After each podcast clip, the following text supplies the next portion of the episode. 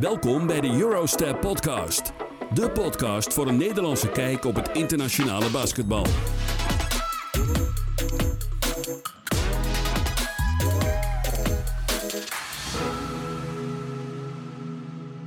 Beste basketballiefhebbers, welkom bij een nieuwe aflevering van de Eurostep podcast.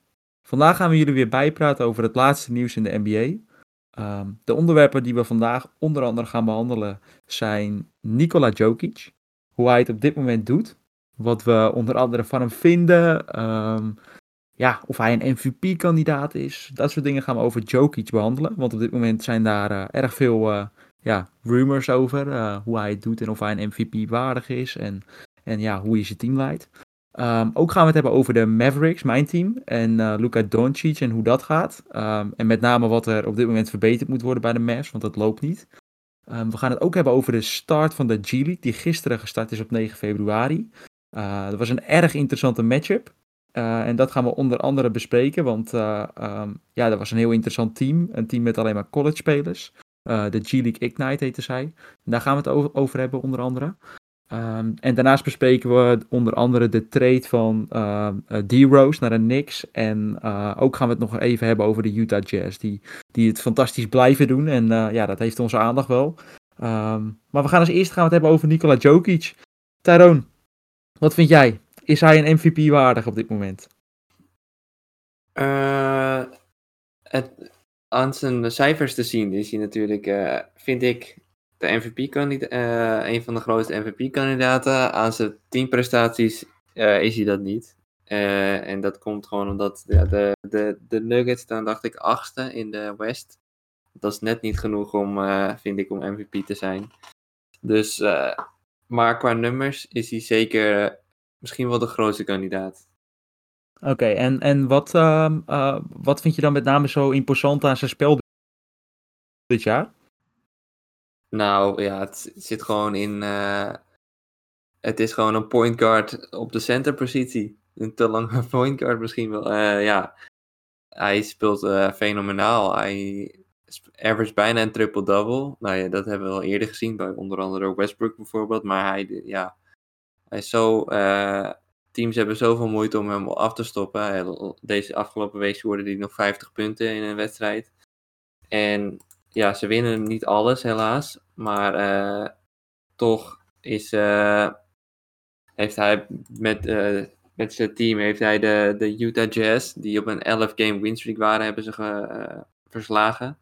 Dus dat, hij was in die wedstrijd trouwens de highest scoring first half speler sinds Allen Iverson. Dat is dus sinds 2007 heeft hij de meeste punten in de eerste helft gescoord. Dat waren er 33, dat is echt niet normaal. En ja, ik vind het, uh, hij, hij geeft paasjes, uh, rebounds. Hij is misschien niet een center-center zoals uh, Blokken en zoals een Gobert of een Embiid. Maar ja, hij speelt niet normaal. Ja, het lijkt bij hem alsof het allemaal um, erg log, maar wel vanzelf gaat. Met, die, met hoe hij die ballen er steeds inlegt. Ja, klopt. En hij is natuurlijk ook gewoon, uh, de, de, afgelopen jaren was hij misschien een beetje aan de zware kant ook. En nu, uh, ik, zag, ik zag hem toevallig tegen de Bucks spelen, die ze dan wel verloren. Maar uh, hij is echt afgevallen de afgelopen ja, coronaperiode eigenlijk. En ja, dit is echt, echt heel knap is dat, vind ik. ja, voor de bubbel al. Ja, ja, ja. En hij, is echt, hij ziet er fit uit. En ik zag hem ook rennen en ik denk van wow, is dat, is dat Jokic? Ja, dat is niet normaal. En uh, ja, heel netjes. Ja, hij legt de laatste week legt hij wel eh, MVP-nummers uh, op de tafel. 47 punten tegen Utah. 50 tegen Sacramento. En ook nog 35 wat jij zei tegen, tegen de Bucks. Dus ja, dat, dat zijn wel imposante cijfers. En uh, wat hij dan nu ook al average, zeg maar, als je dat al bekijkt, 27,5 punt. Um, ja, 11, 11 rebounds ruim. Um, dus ja, dat is wel, uh, is wel knap. Maar ze verloren wel van de Bucks dus, wat je, wat je zei. En, uh, maar ook van de Lakers. En tegen de Lakers was hij echt heel slecht. Toen, toen heb ik hem niet goed zien spelen. Toen had hij 13 punten uit mijn hoofd. En ja, ja hij pakte geen rebounds. En want AD had hem wel in zijn broekzak. En uh, ja, vond ik, hem, uh, vond ik hem niet goed spelen. Maar voor de rest, dat... ja. dat moet gewoon in dat soort wedstrijden eigenlijk. Maar het is ook wel zijn team hoor. Zijn team zit ook niet mee. Okay, ik weet niet wat er met Jamal Murray en zo aan de hand is. En ja, het zit allemaal niet mee met zijn team. Dus ja, we gaan het zien. Ja, ik vind Michael Porter vond ik echt, vind ik de laatste tijd echt minder spelen. Die, ja. die was ook echt heel matig tegen Middleton. Ja, of ja, je kan ook zeggen dat Middleton heel goed speelde, want die, die schoot echt alles raak, leek het wel, als hij op Porter stond. Um, en ja, hij had, hij had ook volgens mij maar vijf punten of zo, dacht ik, Porter. Dus ja, dat, dat, ging niet lekker. En de, ik had het de laatste ook al toen ik een wedstrijd zag van Denver, maar ik weet alleen niet meer tegen wie dat was. Toen, toen, toen, vond ik hem ook ja, niet, niet scherp ogen, zeg maar. Dus dat is wel een aandachtspuntje, want die jongen heeft wel heel veel potentie. Ja, daar ben ik het mee eens. Hey Teron, wie, uh, wie, wie vind jij op dit moment de MVP dan? Als jij uh, Jokic wel MVP-nummers vindt, um, um, ja, zeg maar op tafel vindt leggen. Maar dat zijn team, dat hij dat hij die nog niet genoeg leidt, dat zijn team ook echt uh, dusdanig ja, veel wedstrijden wint, dat hij ook echt in die, echt, echt als een unanimous MVP gezien wordt. Zoals op dit moment bijvoorbeeld Embiid en Durant of, of ja, LeBron James, ondanks dat zijn stats niet, niet ja, zo zijn, dat hij, dat hij wel in die conversations zijn omdat hij zijn team leidt? Nou ja, dat, je noemde hem al op. Het is voor mij Kevin Durant. Ook al, uh, het is, zit altijd tegen als je in een team zit met uh, nog twee supersterren. Dus dat kan het tegen hem. Uh, het, het enige puntje wat, wat, tegen misschien kan hem ge, gebruikt kan worden. Maar de man averaged 29,5 points per game, 7 rebounds, 5 assists. En dan schiet hij 44% van 3, niet normaal. En 52% van de field. En ja, dat, uh, dat, is, dat is sowieso al gewoon een heel goede stats. Maar dan ook nog wetende dat hij van de mogelijk zwaarste blessure wat er is als een basketballer, een Achilles uh, teer, dan uh, gescheurde Achillespees dus. Dan is dat helemaal niet, dat is helemaal knap. Ja, ben ik helemaal met je eens. Bij mij uh, staat Durant ook op nummer 1. Want we moeten ook niet vergeten dat uh, bij Durant, hij leidt een team met drie supersterren. Hij zelf en dan Kyrie Irving en James Harden. En als je daarin zo effectief speelt zoals hij doet, en die statistieken neerlegt die je net opnoemde, ja, dat vind ik bijzonder knap. En ze staan volgens mij derde in de East en hij heeft nog ineens alles gespeeld. Um, dus ja, ik, ik, ik, zie, uh, ik zie ook wel dat Durant op dit moment mijn MVP is. Um, dus ja, ben ik met je helemaal met je eens. Ja. Ja, het, okay. het is wel oh, trouwens een, nog even, want hij is een, het was een raar verhaal, want laatst was hij in de wedstrijd en is hij midden in de wedstrijd uit de wedstrijd gehaald, omdat, hij, omdat er bleek dus dat iemand bij mij in contact was gekomen die heeft corona. Dus, of ja, COVID. En dus ja. Hij is dus midden in de game uit de wedstrijd gehaald. En nu speelt hij de afgelopen, afgelopen drie wedstrijden heeft hij niet gespeeld. En nu, als het goed is, mag hij de aankomende wedstrijd, dat is tegen de Pacers, morgen, dus dat is morgen donderdag 11 februari, mag hij als goed is spelen, maar wel een beetje een apart verhaal je midden in de game er wordt uitgehaald. Ja, ja, je zag hem ook kijken toen hij op die stoel zat en dat die ref zeiden dat hij eruit moest. Dan zag je hem ook kijken en nee schudden. Ja, ja, Hij was in principe al in contact geweest met iedereen. Dus, uh, maar ja, ik snap het ook wel. Dat, dat het is gewoon protocol en daar, uh, dat, dat, moeten ze volgen. Ja.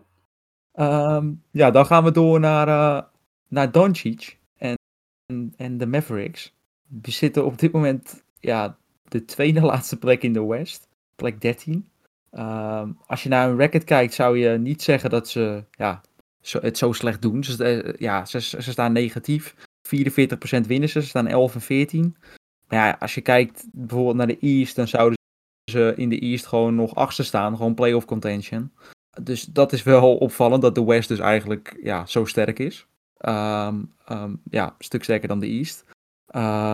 en daarnaast, ja, als we kijken naar de Mavericks, de laatste drie wedstrijden. Ze, ze hadden er op een gegeven moment verloren ze vijf wedstrijden op rij.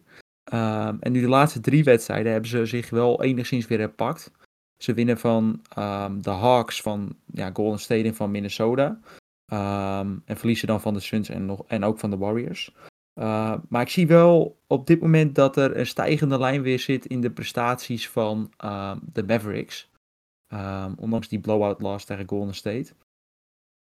Maar ja, ik ben wel sceptisch, Taron. Want um, er valt me iets op bij de Mavericks, eigenlijk al het hele seizoen. Um, drie puntschutters. Ze hebben ja. ja. bijna niemand die drie punten kan schieten. Op dit moment. Nou, ze kunnen wel schieten, maar ze gaan er niet vaak in dit jaar. En Doncic schiet bijvoorbeeld 31%. Josh Richardson, die, die bekend staat als een driepuntschutter, um, die, schiet die schiet minder dan 30% zelfs. Hardaway schiet 39%. Porzingis schiet 33%. Finney Smith 33%. Het is echt heel matig. En dan vanaf de bank heb je dan ja, mensen die schieten dan rond de 40% met Brunson bijvoorbeeld. Die is dan nog wel oké, vind ik, vanaf de bank. Maar dat is echt het, de struggle van de Mavericks dit jaar in mijn ogen. Daarom staan ze 11 en 14 en staan ze niet, uh, ja, zeg, uh, zeg 18 en, uh, en, en 8 of 18 en 9. Want ja, ehm, ja dat, dat was wel gewoon reëel geweest. Want ze verliezen best wel veel wedstrijden net aan. Um, dus ja, ik, ik vind dat, dat ze daar echt een slechte zet gedaan hebben.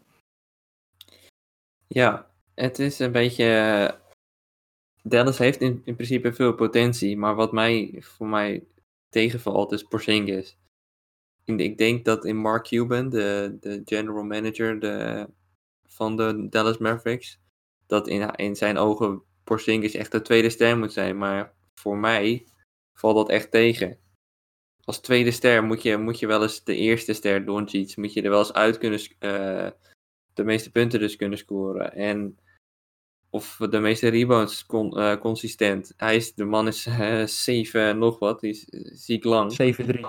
Je moet echt domineren gewoon, echt, echt domineren, domineren.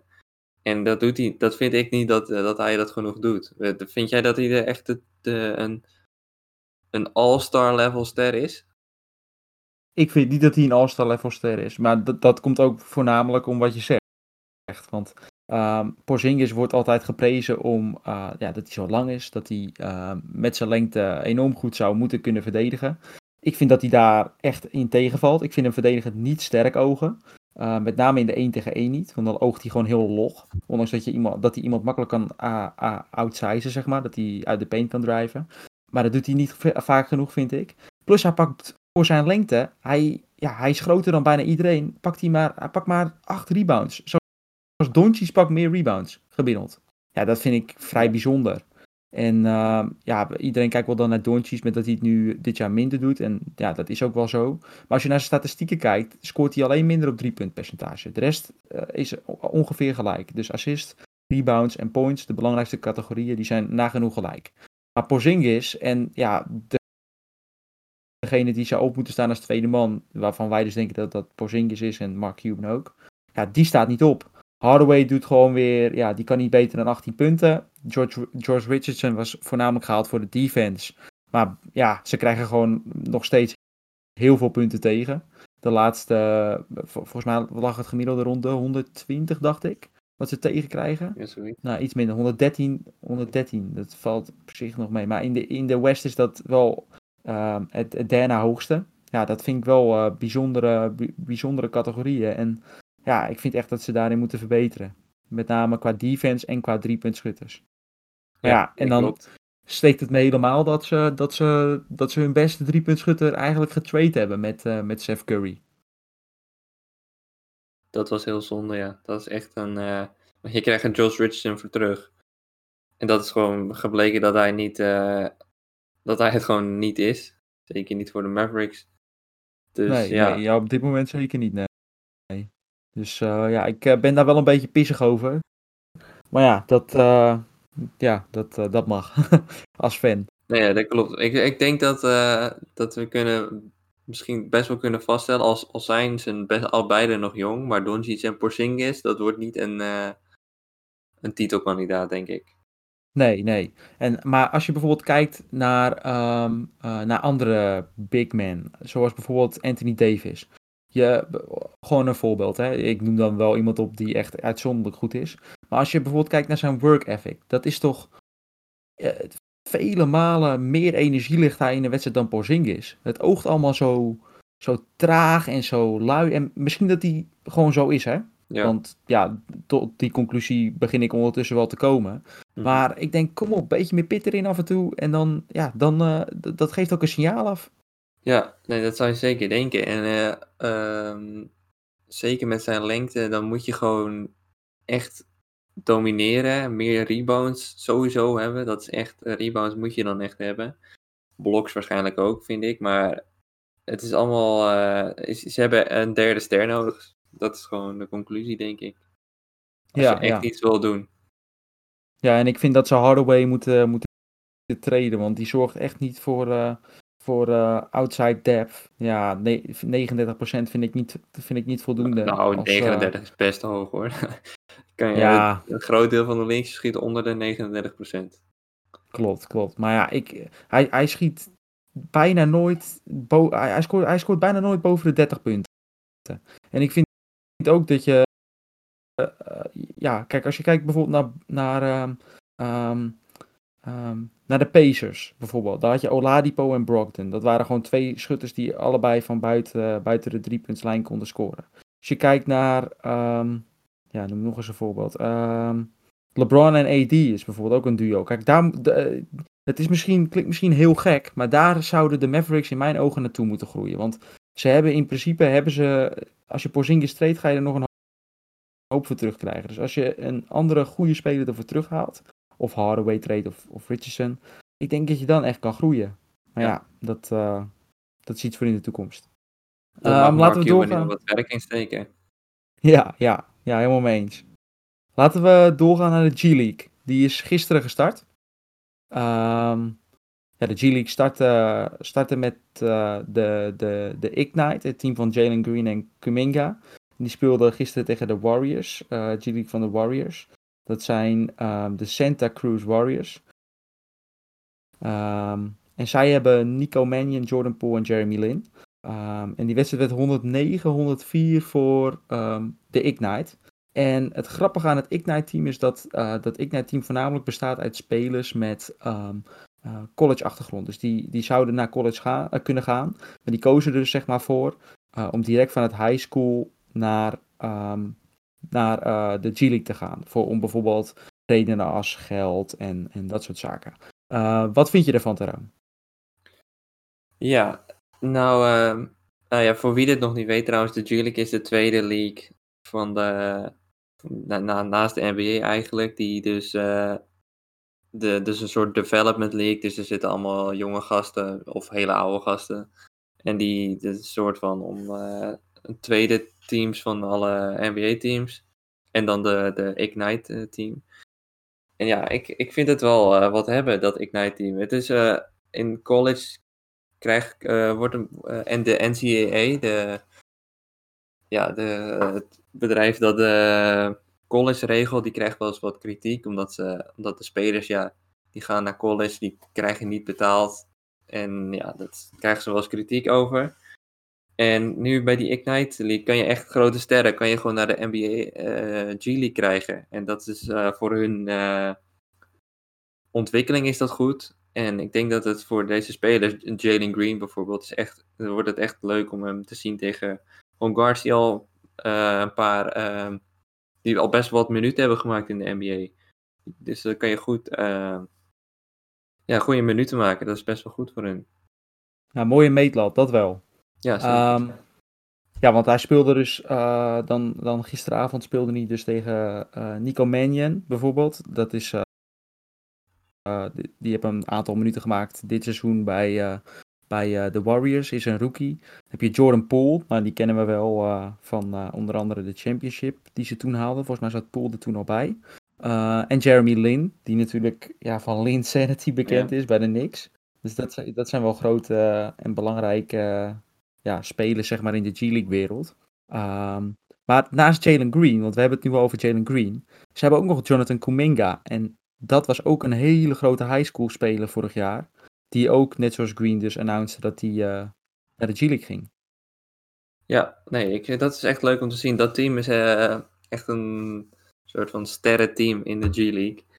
de, de, het Cambuur het Cambuur van de G-League. En uh, ja, leuk om te zien. En ze wonnen dan gisteren, waar uh, ik dacht dat het uh, Kuminga die mm, een soort van game-winning block op Jordan Poole, waar hij, dat was echt netjes om, net, netjes om te zien. ja, en dan Jalen Green, die was niet op zijn allerbest. We hebben hem beter zien spelen in high school. Maar het is echt leuk om te zien dat die jongens nu gaan groeien. Ja, ja, ja, helemaal met je eens. Um, dan gaan we door naar Derrick Rose. Die is namelijk getraind naar de Knicks. En ja, dat was best wel groot nieuws voor Nick. Wat vond jij ervan, ja. Teroon? Ja, D-Rose, de, de levende legende. Het is zonde dat hij ooit geblesseerd is geraakt. Uh, een oud MVP natuurlijk. Die, uh, de jongste MVP ooit was hij toen. Toen de tijd. En ja, hij, was, hij is nu uh, terug naar zijn oude coach. Tom Thibodeau. Die was, daar was, uh, die was ooit coach bij de Chicago Bulls, waar D-Rose speelde. En nu zijn, zijn ze weer uh, reunited. En ja, ik, uh, ik, ik vind het eigenlijk jammer dat hij naar de Knicks gaat. Want ja, de Knicks is, is geen... Het is misschien nu, dit jaar spelen ze goed. Misschien net, net aan de playoffs kunnen ze halen. Maar ja, het had leuker geweest als hij, vind ik, als hij naar een contender was gegaan en misschien een titel had kunnen winnen.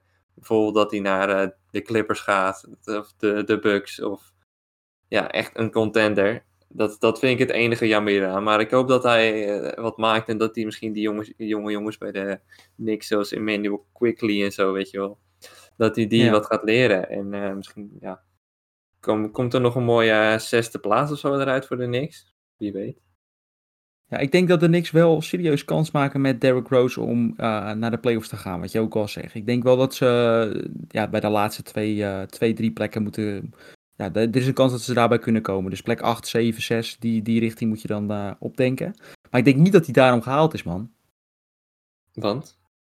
Ik denk dat hij gehaald is om juist, wat je zegt, die, die jonge jongens beter te maken.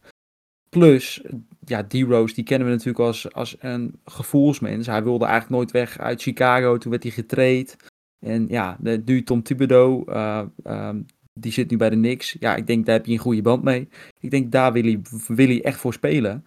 En ja, ik denk dat het daarom ook echt wel een goede trade is. Hij, hij kan die jonge jongens beter maken. Ze hebben ja, met Quickly, met, um, met Toppin, die, die, waar hij gisteren nog een heerlijke assist op gaf. Uh, hebben ze echt uh, jonge jongens met heel veel talent en heel veel potentie.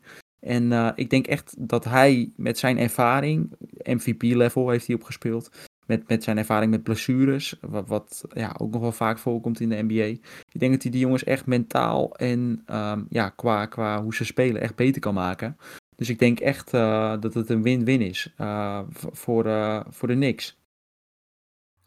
Ja, ik, uh, ik hoorde ook dat, het was in, een interview met uh, Emmanuel Quickly, dat uh, D-Rose, ik voor mij de dag dat de, dat de trade bekend was gemaakt, dat hij is uit eten is geweest met Obi Toppen en Emmanuel Quickly. Gewoon een soort van introductie, dat is ik ook wel netjes. Dus ik denk dat hij echt, wat je al zei, dat hij echt een soort mentor wordt. Je, hebt ook al Austin Rivers natuurlijk bij de Knicks, hè, dus misschien dat hij dat samen, dat wordt wel een leuke backcourt. En, ja, zou wel leuk zijn. Ja, ja. En je hebt RJ Barrett natuurlijk nog. Die heb je ook ja. nog. Ja. En um, um, ja, dat, dat, dat zijn wel leuke spelers. Plus, ja, je hebt natuurlijk nu Nitilikina uh, die in zijn derde jaar zit. Misschien dat hij hem ook beter kan maken. Dus ja, ik vind wel dat, nee, ze, dat ze genoeg leuke spelers hebben. Ik denk het ook niet, maar ja, je weet het nooit. Mitchell Robinson. Mitchell Robinson. Die, die, heeft geen potentie, uh, denk ik, om uh, nog boven dit niveau uit te komen. Ja, je, weet, je weet niet wat zo'n jongen met, met, uh, met het team doet, hè? Dus uh, ik, ik, ja, ja, we gaan het zien. Ja, we gaan het zien. Ik heb weinig vertrouwen, maar we gaan het zien. en Kevin Knox en Mitchell Robinson natuurlijk, die, die kan hij ook nog beter maken. ook nog jonge jongens. Dus ja, ik, ik heb hier wel vertrouwen in. Plus, het is sowieso een win-win voor de Knicks, want ze zijn in de trade is Dennis Smith Jr. betrokken. En ja, die heeft met drie wedstrijden gespeeld dit jaar. Zat echt niet lekker in zijn vel. Vroeg al om, uh, om uh, uh, raps bij, bij het G-League team van de Knicks. om, om dan maar aan spelen toe te komen en weer enigszins aan zijn vorm te werken. Maar ja, dat is niet gebeurd. Hij is getraind naar de Pistons en ja, zij staan laatst in de East. Dus ja, ik zie voor de Knicks zie ik dit eigenlijk alleen maar positief in eigenlijk. Ze geven wel nog een eh 21 second round pick weg uit mijn hoofd. Ja, uit, ja, Ja. dat klopt. Maar dat, Wat eh, wel, eh, we- hij, heeft wel hij zit wel in zijn laatste jaar van zijn contract. Dat is, het is niet een al te groot contract door 7,7 miljoen. Dus in de off-season, dus na dit seizoen, is hij wel free agent. Dus dan eh, kan hij wel gewoon vertrekken. Dus ja, dat is misschien wel, wel iets. ik weet niet of hij het. Ja, misschien als hij het heel leuk heeft en als hij een titel heeft gewonnen dit jaar met de Knicks, dan blijft hij natuurlijk. Maar ja, ja, ja. wie weet. Ja, wie weet, wie weet. Dat kan. Ehm, ja, dan gaan we door naar ons laatste, ons laatste ja, bespreekpunt, zeg maar. En dat is eh, de Utah Jazz. Die gaan 16 en 1 in de laatste 17 games. Is toch vrij bijzonder, vind ik. Zeker. Nou ja, we, ik weet niet, hebben we het hier de vorige aflevering over gehad. Dat ja, toen begon eigenlijk de win- winning streak van de Utah Jazz. En, Toen hadden ze net 10, eh, 10 wins. oh ja. Achter elkaar. En nu de, de, de NBA plus-minus leader, de Mike Conley, die, eh, die, was er, die was er de laatste wedstrijden uit. Omdat hij last had van zijn hamstring. En toch bleef ze doorwinnen. En ja, Donovan Mitchell vind ik dat echt. Die is echt eh, heel goed bezig. Dat is echt een dikke all-star. Die speelt echt heel goed. En Ja. zijn eerste career triple-double heeft hij gehaald. De afgelopen zondag tegen de Pacers. Dus ook nog iets erbij. Ze gaan 19 en 5. Dus dat is als goed is de eerste in, eh, ja, eerste in de West. Nou, dat is echt super knap. Ja, ja, en hij speelt echt super effectief, vind ik, Mitchell. Hij, hij maakt weinig fouten. Domme schoten neemt hij nauwelijks de laatste wedstrijden. Ehm, ja, ik vind echt dat hij, eh, dat hij heel volwassen speelt. En ondanks voor zijn leeftijd. Het is, volgens mij is hij 24 uit mijn hoofd. Derde jaar. Dat vind ik echt heel knap. Ja, hij is 24. En eh, ja, ook nog een ander puntje, wie ik echt vind opvallen. Rudy Gobert. Ik, ja, ik dacht bij mezelf dat contract wat hij krijgt, dat, nou, daar ben ik nog steeds over eens dat dat contract veel te hoog is. 200 miljoen voor vier jaar uit mijn hoofd, of voor vijf jaar. En ehm, ja, maar hij maakt op dit moment vind ik wel dat hij, dat hij erg belangrijk is, want hij, hij averaged 13,5 rebound, 13 punten. Ik vind het echt heel knap. Ik had het, ik had het echt niet verwacht. 3,6 offensive rebounds. Dat vind ik ook bizar. Dus eh, ik vind, eh, vind dat Gobert ook de laatste tijd echt een impact aan het maken is op, eh, op Utah. En op dit moment vind ik dat ze het goed gezien hebben door zijn contract te verlengen. Dus ik vind het echt knap. Ja, je hebt gelijk dat ze, dat ze het goed hebben gezien om zijn contract te verlengen. Maar eh, 13 points per game is 13 points per game. Dat is heel mager, vind ik hoor. Eh, Dat is echt heel mager. Dan kan ik echt vij- eh, nou ja, 20 andere, andere sterren noemen die, eh, die, dat, die, die dan hetzelfde contract mogen verdienen. 13,5 rebounds is, is ja, dat moet voor zijn size. Hij is 7 foot. Dus ja, het is. Gaat hij een. All-Star worden? mm, Ik denk qua- dat de kans er wel is. Jokic nee, en Gobert. All-Star, All-Star gaat op vote eh, in eerste instantie van de. Van de hoe heet het? ja, van, van de de, van- fans. ja, klopt. En dan moet je. Rudy Gobert staat onder de forwards. En dan de forwards, dus dan kan je kiezen uit LeBron, Anthony Davis. eh, ja, noem maar op, Kawhi, Paul George. Ja, daar gaat hij niet bij komen.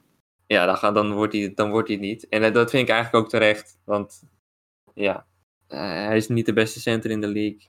En eh, ja, er zijn nog wel wat me- mensen beter dan hem. Ja, ja.